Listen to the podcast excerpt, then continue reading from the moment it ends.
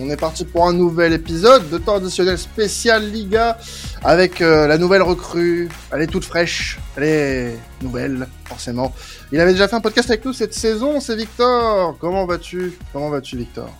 Bah écoutez, très bien, très heureux de rejoindre l'équipe et très heureux de pouvoir parler du football de manière générale et surtout de la Liga. Et on va commencer avec une très belle journée en Liga puisqu'on est aussi avec Alan, avec Karel et avec Elliot pour parler de cette nouvelle journée du championnat espagnol. On va commencer avec le Real Madrid qui va recevoir Villarreal ce week-end, le choc du week-end en Liga après une victoire 4-0 en Coupe du Roi face au FC Barcelone.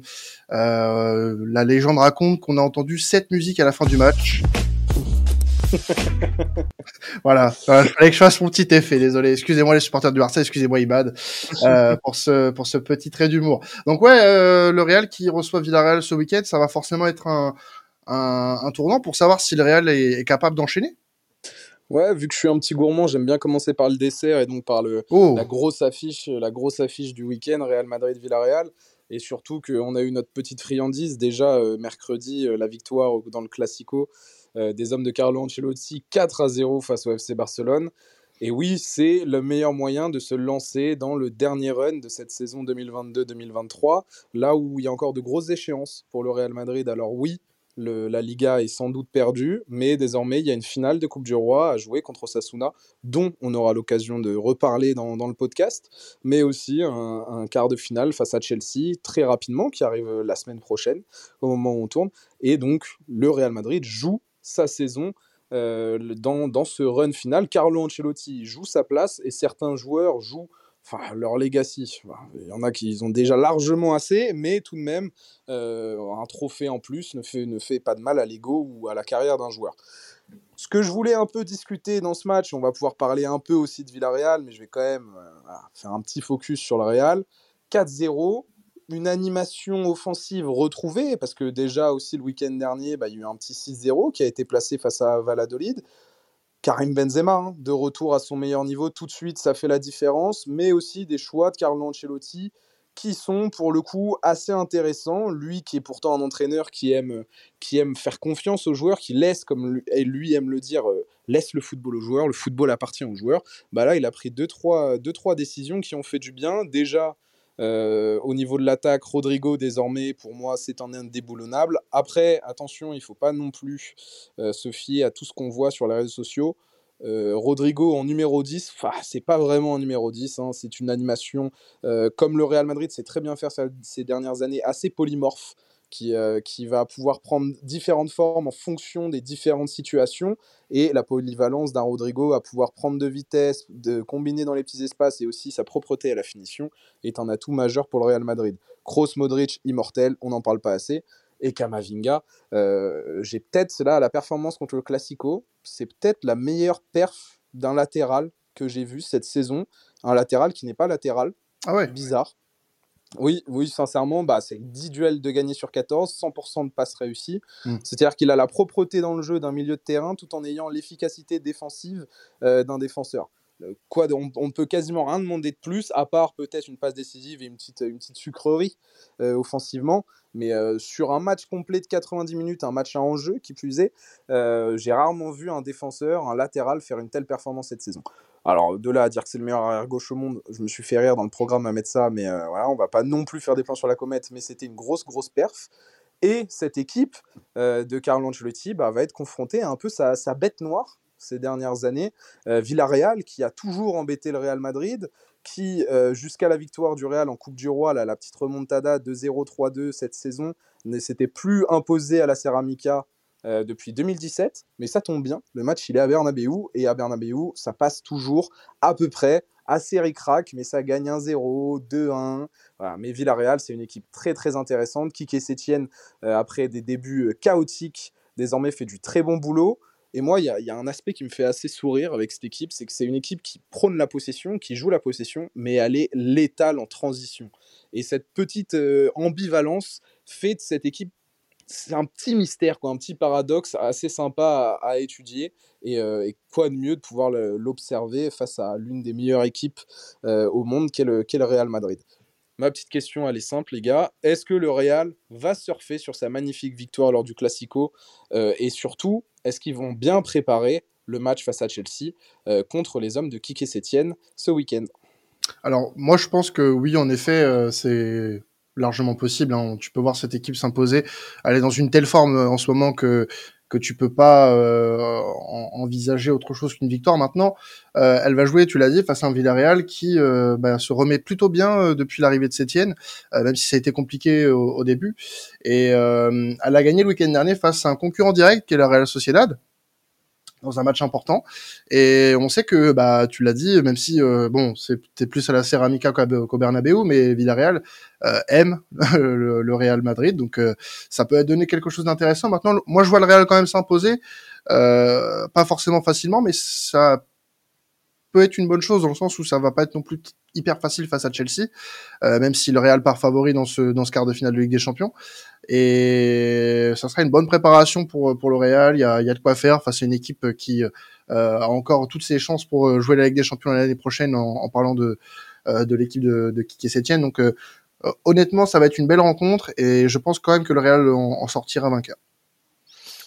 Ben, moi, je vois aussi le Real s'imposer, a priori, mais j'apporte un peu de nuance, parce que je trouve que s'il y a bien une équipe qui est capable d'aller mettre 4-0 au Barça en demi-finale de Copa, et puis même d'aller sortir un énorme match contre Chelsea en Ligue des Champions, tout en perdant contre Villarreal, je pense que c'est bien le Real cette saison, et puis je pense que c'est bien le Real sur les dernières saisons même. Ça m'étonnerait pas, moi, qu'il s'incline face à Villarreal, même si c'est vrai qu'on a l'impression que Benzema, sur ces périodes-là de l'année, à partir d'avril, même si voilà, le reste du temps, il est aussi très très impressionnant, c'est vraiment le moment où il nous prépare une deuxième version du joueur exceptionnel qu'il est déjà, et c'est compliqué de voir le Real perdre quand même cette confrontation avec un Benzema dans cette forme-là, mais on l'a vu aussi parfois drop un peu en forme, et comme je le dis, ça m'étonnerait pas de voir le Real faire un match un peu plus neutre, peut-être un peu moins excitant que celui face au Barça contre Villarreal, et ensuite d'aller chercher une énorme perf face à Chelsea. Je trouve que ça serait vraiment du playbook Real Madrid, mais je les vois quand même s'imposer face à Villarreal.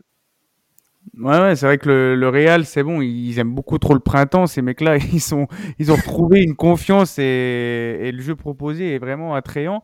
Et en plus, ils ont plus de blessés, à part Ferland Mendy qui est encore sur le carreau pendant un moment. Ils ont l'intégralité de leur effectif, donc ils vont pouvoir, je pense, bien l'adapter en fonction du quart de finale face à Chelsea. Et moi, je pense que oui, grâce à ça, ils vont pouvoir bien négocier leur choc face à Villarreal, qui est bien remis sur pied aussi, faut le mentionner. Est-ce que notre cher Madridista Victor pourrait nous donner son avis quand même sur la question, parce que bon, il commence son programme avec son équipe quand même, c'est du jamais vu dans cette émission, vraiment. Oui, c'est comme je t'ai dit, petite zone de confort, première émission officielle. Non, mais t'es pas le seul à le faire, t'inquiète pas, il y en a ici, ils se gênent pas, je ne prends pas du tout les chroniqueurs qui sont avec toi aujourd'hui, pas du tout.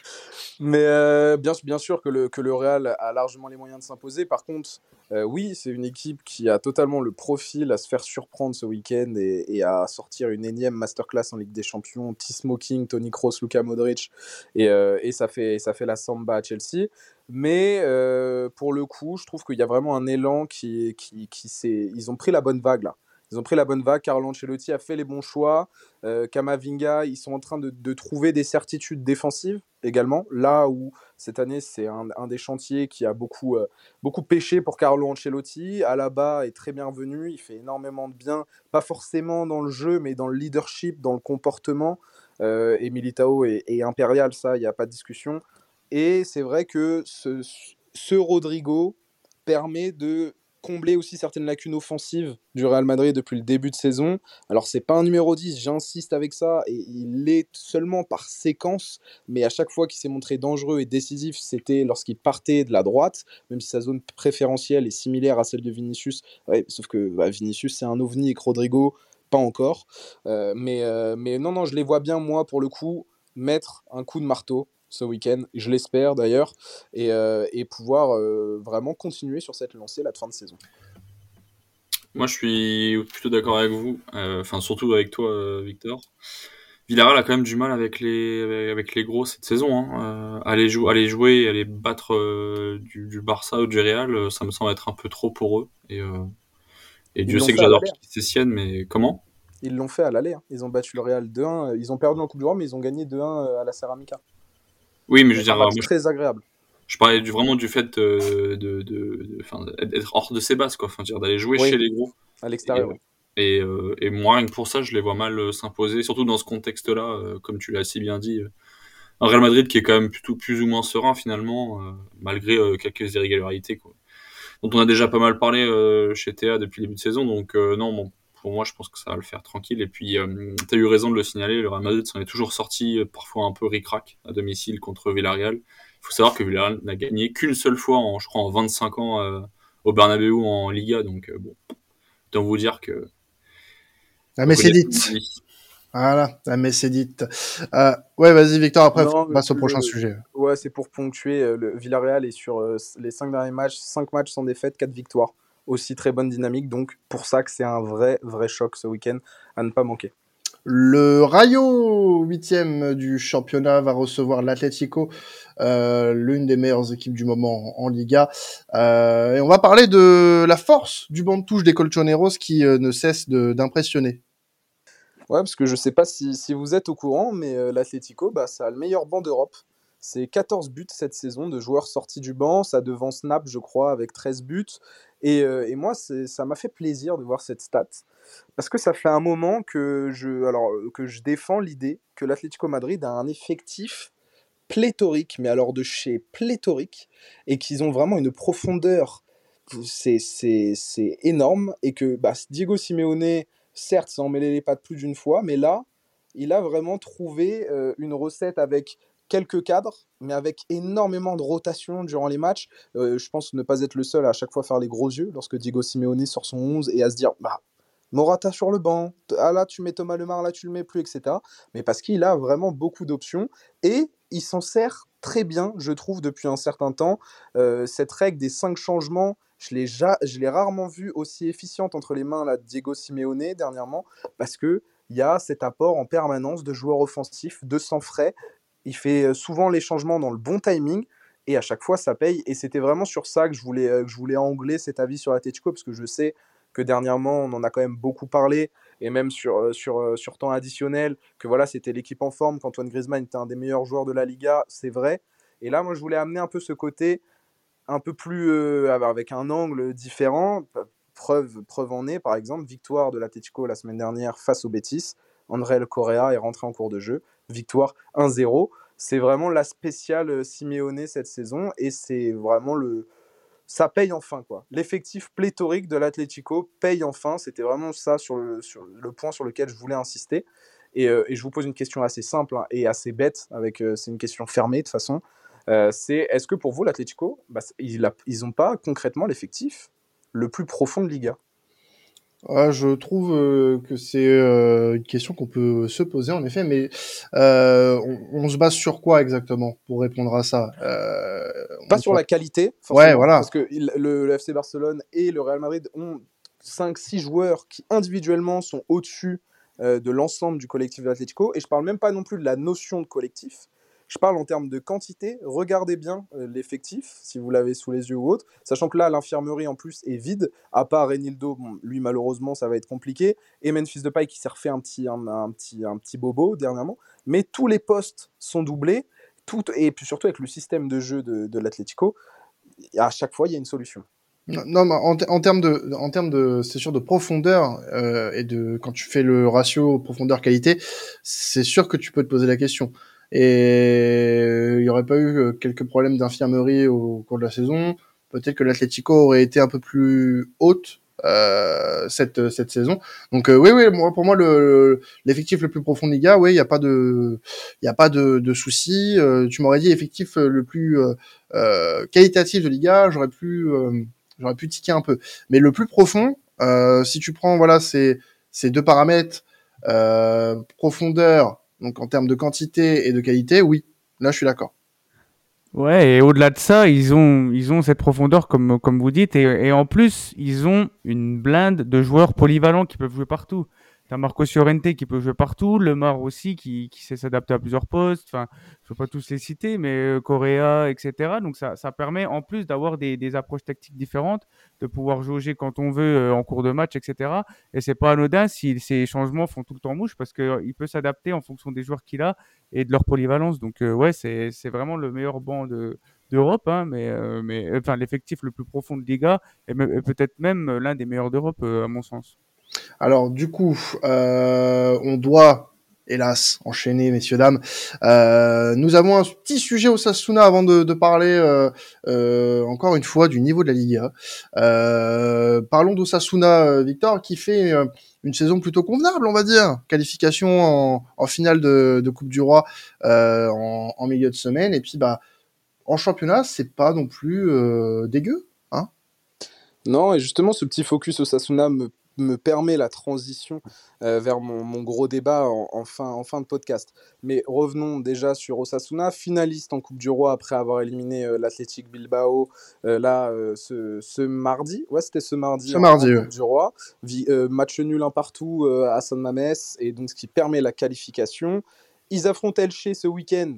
Dernier de Liga, l'occasion parfaite de se relancer en championnat où ils sont 9e actuellement, mais où ils connaissent une série un peu compliquée puisqu'ils n'ont gagné aucun match en mars en Liga, mais ils sont tout de même 9e et finalistes de Coupe du Roi. Donc oui, Osasuna réalise une bonne saison sur le papier. Maintenant, si on prend un peu de recul, c'est seulement 22 buts marqués, 27 buts encaissés et seulement surtout 12 buts dans le jeu.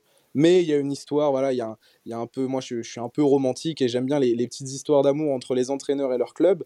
Et il y a une histoire assez sympa avec Yagoba Arrasate, en poste depuis 2018, l'entraîneur de Osasuna, qui a une relation très forte avec le club et le board de Pamplune. Pourquoi ? Parce que, pour rappel, en 2021, après être monté en première division, et le 14 janvier, il y a son directeur sportif, et moi j'avais adoré cette déclaration, alors en me penchant sur le dossier Osasuna, j'avais adoré la lire là dernièrement, mais après 10 matchs sans gagner, il y a leur directeur sportif Broglio qui dit « Le navire arrivera au port ou pas, mais ça sera toujours avec le même capitaine ». Et je trouve que dans cette ère, on en a déjà parlé dans le podcast Première Ligue, où on ne laisse pas beaucoup de temps aux entraîneurs de faire leurs projets, et bah c'est la preuve que de temps en temps, laisser du temps, et bah, c'est important.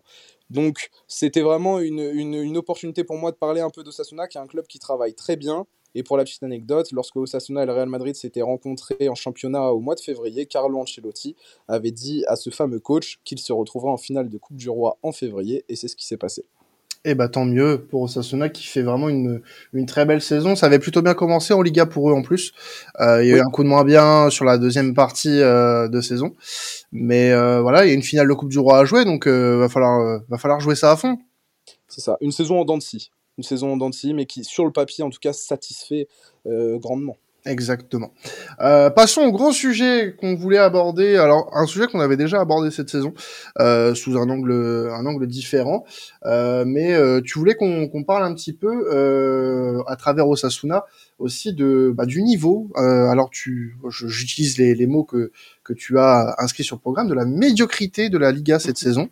Le mot est fort, hein, mais c'est un sujet qu'on avait déjà évoqué dans Temps Additionnel. Qu'est-ce qui a voulu te donner envie en fait, de parler de ça ? Bah, c'est pas nouveau déjà. Ça fait un petit moment que la Liga est vraiment sur le déclin. Mais je voulais, à partir en fait, de ce qu'Osasuna, à partir de mon focus sur Osasuna, élargir le débat sur la Liga, et un peu avec des statistiques non pas avancées, parce que les statistiques avancées, ça se nuance, ça se met en contexte, avec des statistiques plus que basiques, mettre en évidence que cette année, la Liga est comme de nombreuses années ces derniers temps, est vraiment un cran en dessous de ses trois collègues du Big Four, entre guillemets. Pourquoi ? Parce que Osasuna est donc 9e, avec 22 buts marqués. Si je fais une comparaison assez simple avec les autres championnats et que je regarde qui est 9e dans les autres championnats, sachant que globalement tout le monde a joué 27-28 matchs cette saison, en Première Ligue c'est Brentford, 46 buts marqués. En Serie A c'est la Fiorentina, 33 buts marqués. En Bundesliga, c'est Wolfsburg, 46 buts marqués. En Liga, c'est 2,43 buts par match. En comparaison, en Première Ligue, c'est 2,74, en Serie A, 2,51 et en Bundesliga, 3,15. Donc la Liga est le championnat où il y a le moins de buts inscrits. Dans cette lignée, la Liga est le championnat parmi les 4 grands championnats européens où il y a le moins de matchs avec 3 buts ou plus, seulement 46%. Et le championnat où il y a le plus de matchs avec moins de 3 buts, 56%. Alors, on peut se dire, oui, mais au moins, y a le FC Barcelone qui a la meilleure défense d'Europe. C'est vrai. Mais quand des équipes comme le FC Barcelone ou le Real Madrid ont les meilleures défenses d'Europe, il faut aussi un peu se pencher sur la façon de jouer en Liga. Et la Liga, c'est le championnat où il y a le plus de blocs bas également. C'est le championnat qui joue le plus bas en termes de positionnement sur le terrain. Parce que leurs 2 mastodontes, par exemple, allez, on va même prendre les 3 mastodontes, mais bon, il y en a un, vous serez un peu moins surpris. Hein. L'Atlético, ça bétonne derrière, il n'y a rien de surprenant. Mais le Real Madrid et le FC Barcelone, eux aussi, ils ont la tendance énormément à jouer en bloc bas lorsqu'ils subissent les situations. Pas du tout un positionnement haut, un positionnement conquérant. Ça aussi, ça se traduit avec l'attaque. Le Real Madrid est la meilleure attaque de Liga avec 57 buts. En Première Ligue, c'est Manchester City, 71 buts. En Bundesliga, le Bayern, 76 buts. Et en Serie A, c'est 64 buts du Napoli. Donc, encore une fois, le Real Madrid, qui est la meilleure équipe offensive d'Espagne, est la moins bonne parmi les meilleures équipes européennes cette saison. Et surtout, moi, ce qui m'a marqué, c'est que depuis la reprise de la Coupe du Monde, l'équipe la plus intéressante à suivre tactiquement et techniquement, c'est l'Atlético. Alors, moi, personnellement, j'aime beaucoup Diego Simeone et sa manière de jouer. Alors, je sais, c'est paradoxal pour un Madridistas, mais mon football, il transpire un peu le Simeone. Donc ce football ne me gêne pas plus que ça. Mais il faut quand même le dire que si l'Atlético de Simeone, qui a tant patiné que ça cette saison, c'est l'équipe presque la plus excitante à suivre cette saison en Espagne, c'est un peu inquiétant. Et justement, le constat, il est simple. Il y a peu d'entraîneurs qui sont excitants cette saison, comparés en Italie, en Allemagne ou en Première Ligue en Espagne. Il y a peu d'équipes qui sont réellement excitantes. Le FC Barcelone est vraiment ennuyant. Le Real Madrid, il choisit ses soirs. L'Atlético, il y a du mieux. Voilà. Villarreal, on l'a dit, c'est un peu sympa. La Sociedad, c'est un peu sympa. Mais il n'y a rien de révolutionnaire. Alors que la Bundesliga et la Serie A sont de véritables laboratoires de jeu. Et la Première Ligue, il n'y a rien qui se fait de mieux en Europe. Et puis pour ponctuer ça, les rivalités et les enjeux en Liga cette saison, il n'y en a pas beaucoup. Et puis il y a l'affaire Negreira. Ouais, beaucoup. Ça fait beaucoup. Voilà. Moi, ce que je peux rajouter à ce que tu as dit, je suis totalement d'accord. Je sais qu'on avait déjà eu cette discussion en off il y a pas mal de temps. Et c'est un constat d'ailleurs qui est de plus en plus fait. Et d'ailleurs, même je crois qu'en Espagne, ils ont conscience un peu de leur retard. Ça fait déjà quelques années qu'on se rend compte que l'Espagne n'a pas vraiment réussi à accrocher le dernier train de la modernité et c'est vrai que quand tu parles des entraîneurs et du jeu produit, il y a un fossé, il y a un gouffre, mais j'ai envie de vous dire même déjà à l'époque lorsque la Liga a dominé les débats sur la scène européenne, etc., avait les meilleurs joueurs, peut-être produisait les meilleurs collectifs, on se rendait compte que finalement le reste ne suivait pas. Et un club comme Osasuna, finalement, bon, ils font en finale, j'ai vu ça l'autre jour, hier, du coup, je me suis intéressé, je me suis dit, mais est-ce qu'Osasuna a déjà fait une finale de Copa? Oui, ils l'ont fait en 2005. Mais je dirais, est-ce qu'Osasuna s'est déjà distingué par un jeu léché? Dans l'histoire de la Liga, il y a eu quoi? Il y a eu la Corogne il y a 15-20 ans, Valence aussi pareil. Il y a eu Mallorca qui fait, je crois qu'il fait 3e ou 4e de Liga dans les années 2000. Mais sinon, quand tu regardes, c'est toujours les mêmes équipes. Alors qu'en Bundesliga, ça change un peu, Serie A, mine de rien, quelques équipes qui se sont distinguées, et un club comme l'Atalanta, honnêtement, c'est certes, ça peut être perçu comme un épiphénomène, mais tout de même, ça compte. Et en Première Ligue, bon, là, du coup, c'est un peu différent, parce que on n'a pas appelé ça un Big Six pour rien. Mais je sais pas. La Liga, j'ai l'impression qu'elle est un peu... moi, le commentaire que j'aurais à faire, c'est qu'elle est un peu, condamnée, en fait, à évoluer de cette façon-là. D'autant qu'en plus, les petites équipes, contrairement en Première Ligue ou en Bundesliga, par exemple, ne s'ouvrent que très peu. Quand tu regardes le pourcentage de joueurs espagnols, il est énorme dans ces clubs-là, et je pense que c'est ça qui fait la différence, c'est que finalement tu te rends compte qu'ils se reposent quasiment exclusivement sur leur centre de formation, qui n'est pour la plupart pas extraordinaire, et donc du coup vu qu'ils ne s'ouvrent pas à d'autres recrutements, ça donne ça, quoi. Et c'est pas anodin de voir un petit peu le niveau de la Liga régresser. T'as avancé une statistique assez intéressante pour le coup, Elliot, c'est le nombre de joueurs, le pourcentage de joueurs espagnols en Liga. Où en est l'équipe nationale espagnole aujourd'hui? Où on est l'équipe nationale espagnole en termes de niveau également. On rappelle que là, pendant la trêve internationale, elle a perdu contre l'Écosse. Est-ce qu'il y a 10 ans, l'Espagne de Del Bosque aurait perdu contre l'Écosse? Je ne pense pas. Mais c'est même pas le résultat, c'est les joueurs alignés. Voilà, c'est ça. Faut regarder la compo contre l'Écosse. Elle est horrible.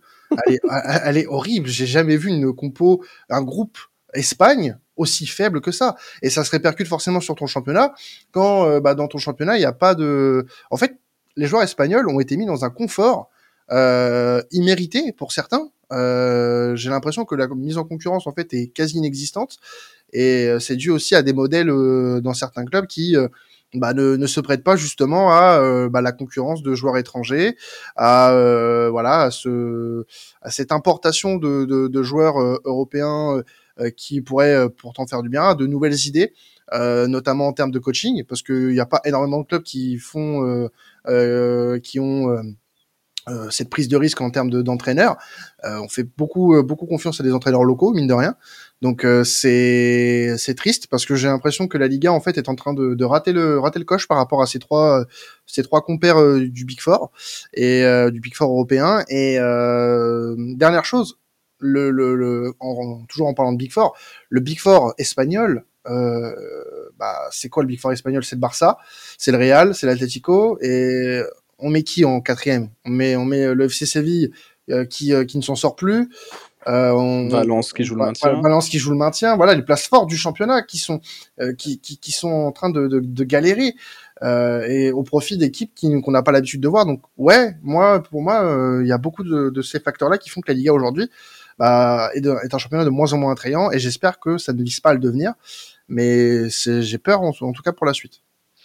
Moi, je rebondis sur ce que tu as dit, Quentin, parce que je trouve que c'est un point intéressant, cette omniprésence des joueurs espagnols dans le championnat de Liga, parce que je trouve que là, en fait, où tous les autres championnats ont réussi à changer leur manière de recruter, à développer... des réseaux de scouting impressionnants. Alors moi, forcément, je vais parler pour la Première Ligue, là où tu as des équipes qui sont... qui se renouvellent énormément dans leur manière de recruter et qui ont des styles de jeu très intéressants jusqu'à très très loin dans le classement. On voit cette année avec des Fulham, des Brentford, des Brighton qui sont impressionnants. Je trouve qu'en Liga, en fait, on a des joueurs qui au final ont des styles assez redondants, et je sais pas en fait si on est capable aujourd'hui d'aller trouver beaucoup de joueurs au sein des équipes de ce championnat-là qui vont sortir un peu du profil classique du joueur espagnol qui va être un joueur très à l'aise balle au pied. Mais aujourd'hui, est-ce que tu vas avoir beaucoup de joueurs qui vont être capables d'aller redoubler les efforts, par exemple, qui vont être capables d'aller chercher les équipes très haut en termes de pressing? Tu as parlé de la position très basse des équipes de Liga également. Moi, c'est ça en fait qui m'interroge. Alors, je connais pas spécialement bien la Liga et donc je pourrais pas poser d'avis définitif, mais j'ai l'impression qu'on est quand même sur un joueur basique en fait en Liga qui est très redondant, là où sur d'autres championnats, on n'a pas parlé de la Ligue 1, mais je trouve que même la Ligue 1 au niveau du recrutement et des types de profils de joueurs qu'on a, je trouve que le championnat français progresse énormément. Moi, j'ai l'impression que la Liga reste sur quelque chose de très stéréotypé en fait et ne progresse pas sur la majorité des équipes. Et tu as forcément des très grosses équipes qui sont un peu les arbres qui cachent la forêt.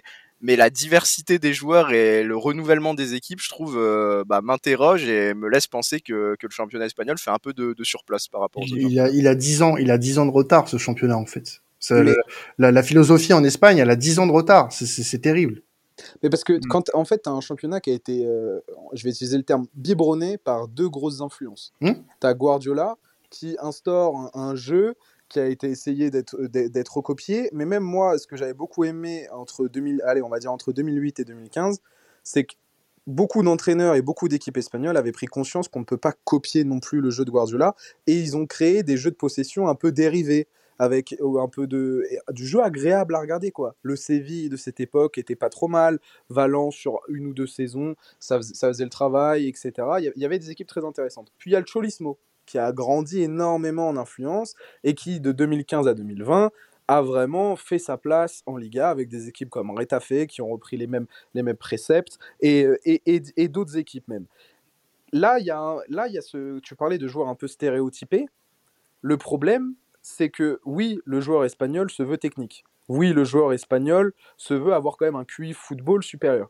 Mais en Espagne, il joue dans des équipes où le QI football, c'est pas la matière première.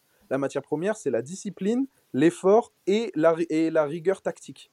Depuis 3 à 4, voire 5 ans, il y a très peu d'équipes espagnoles qui jouent au ballon. Et ce qui est marrant, c'est que ces systèmes de jeu, par contre, marchent toujours autant en Europe. C'est-à-dire que les équipes espagnoles en Europe, dans toutes les compétitions européennes, continuent à être performantes. Et ça, c'est, vous savez quoi ? Bah, c'est peut-être ça le plus gros malheur de la Liga. C'est que il y a la majorité des observateurs du football, enfin, peut-être pas observateurs, mais en tout cas la majorité des acteurs du football espagnol qui se contentent de ça, qui se disent mais regardez le tableau final de Ligue des Champions, regardez qui a gagné l'année dernière, le Real. Le Real Madrid de l'année dernière, mes amis, c'est irrationnel ce qu'ils ont fait. C'est-à-dire que tactiquement, il y a une ou deux bonnes idées, ça s'arrête là, et ils ont surtout des joueurs incroyables. Betis, cette année, voilà, c'était pas trop mal. Ça va, à chaque fois, ça sort des poules, ça fait des gros parcours. Et ça, c'est un peu ce que la vitrine de ceux qui vont défendre corps et âme la Liga sans jamais la remettre en cause. Dire, ouais, mais en Europe, on continue à gagner des coupes. C'est vrai, mais parce que vous avez de très bons joueurs, tout de même il y a une institution, il y a une culture européenne en Espagne qu'il n'y a pas et dans beaucoup d'autres championnats, si ce n'est peut-être une des plus fortes avec l'Italie, donc forcément il y a cette culture du résultat. Mais c'est inquiétant quand c'était le laboratoire de jeu pendant plus de 10 ans, que ça devienne le dépotoir du jeu, et ça c'est pas normal. Bah écoute, de toute façon, c'est une situation qu'on surveillera, bien évidemment, dans cette émission, au fil des saisons, parce que oui, temps additionnel n'est pas prêt de s'arrêter. On n'est pas sur le déclin, comme la Liga. On sera, voilà, sur une pente ascendante incroyable. Vous pouvez continuer à nous écouter cette semaine. On a encore la Première Ligue, la Serie A et la Bundesliga à vous offrir pour les matchs du week-end. Et puis, en attendant, vous pouvez nous retrouver sur vos plateformes préférées pour nous écouter sur nos différents réseaux, bien évidemment. C'était Temps Additionnel. Passez un excellent week-end de football. Ciao tout le monde.